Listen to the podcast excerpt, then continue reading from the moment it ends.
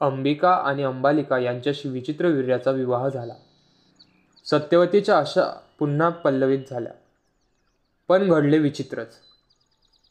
विचित्र वीर्य चोवीस तास सुखोपभोगताच रमू लागला. भीष्म राज्यकारभार पाहत होते.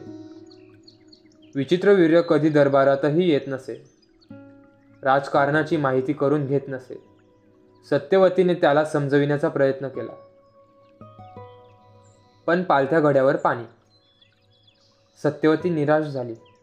स्वार्थ आणि लोभ यातून तिने मांडलेले सारे गणित चुकू लागले.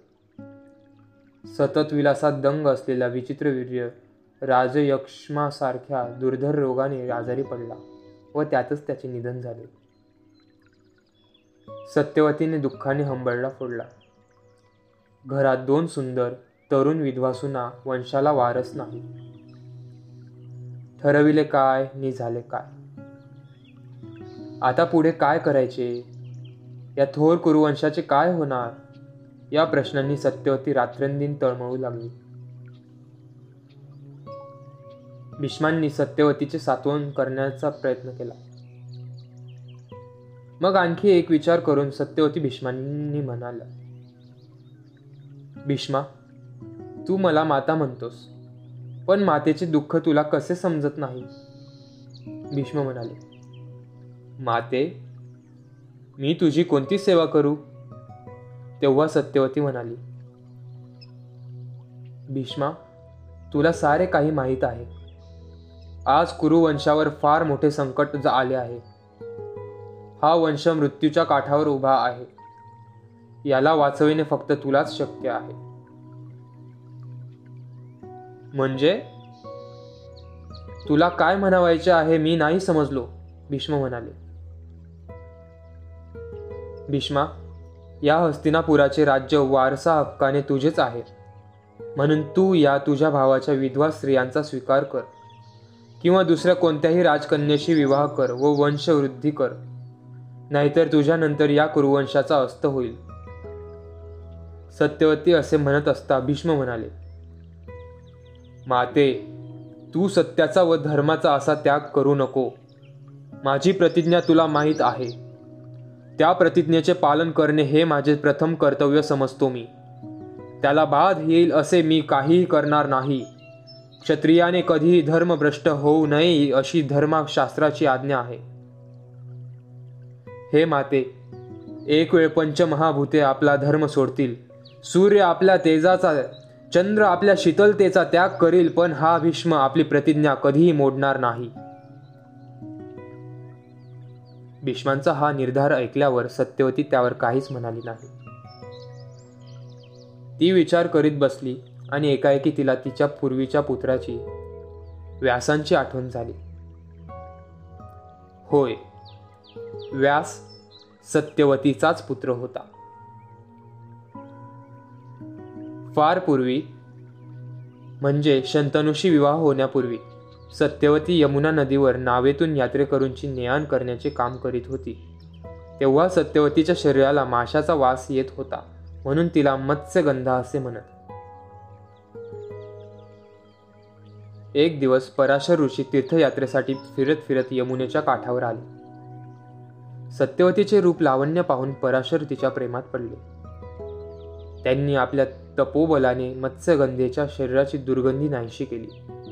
तिच्या शरीराला मधुर अद्भुत सुगंध येऊ लागला. मत्स्यगंधेची योजनगंधा झाली. पराशर तिच्यावर प्रसन्न झाले. त्यांच्यापासून तिला एक मुलगा झाला तो म्हणजे व्यास. व्यास लहानपणीच तपाचरणाला निघून गेले. जाताना ते सत्यवतीला म्हणाले माते ज्यावेळी तू एखाद्या मोठ्या संकटात सापडशील तेव्हा माझे स्मरण कर. तुझे संकट दूर करण्यासाठी मी ताबडतोब तुझ्याकडे येईन. सत्यवतीला आपल्या पूर्वायुष्यातील हा सारा प्रसंग आठवला आणि तिने व्यासांचे स्मरण केले. भगवान व्यास सत्यवती पुढे प्रकट झाले व म्हणाले माते तू कोणत्या संकटात सापडली आहेस? तुझी कोणतीही अडचण असेल ती मला सांग. मी ती दूर करीन. सत्यवतीने आपले सारे दुःख व्यासांना सांगितले. मग ती म्हणाली व्यासा माझ्या या दोन सुना विधवा झाल्या आहेत. हस्तिनापुराच्या सिंहासनाला वारस नाही. भीष्म आपली प्रतिज्ञा मोडावयास तयार नाही. म्हणून आता तूच या सुनांना पुत्रलाभ करून दे. भगवान व्यास भगवान व्यास हसून म्हणाले माते अतिसुखाची हाव ही शेवटी दुःखालाच कारणीभूत होते. मनुष्याच्या दुःखाचे खरे कारण आहे त्याच्या मनातील लोभ मोह. ठीक आहे. मी तुला वचन दिले होते त्यानुसार मी तुझी इच्छा पूर्ण करतो. सत्यवतीने आपल्या सुनांची समजूत घातली. त्यांनीही अगतिक होऊन सत्यवतीच्या इच्छेला मान्यता दिली. व्यासांचे दिव्य तेज असह्य झाल्याने अंबिक अंबिकेने आपले डोळे झाकले. तिला व्यासांपासून पुत्र झाला. तो जन्मांध होता. जन्मांध म्हणजे जन्माने अंधळा. त्याचे नाव ठेवले धृतराष्ट्र. व्यासांना पाहून अंबालिका भीतीने थरथरू लागली. तिला व्यासांपासून रोगट पांडुर रंगाचा मुलगा झाला. त्याचे नाव पंडू.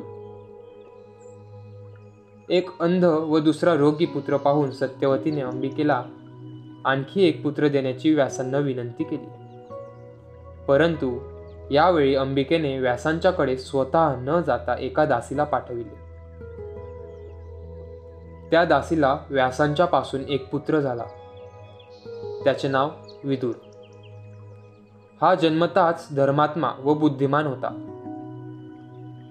धृतराष्ट्र व पंडू यांच्या जन्माने हस्तिनापुराच्या राजसिंहासनाला वारस मिळाला. कुरुवंश पुढे चालू लागला. सत्यवतीचे दुःख काही अंशी तरी कमी झाले.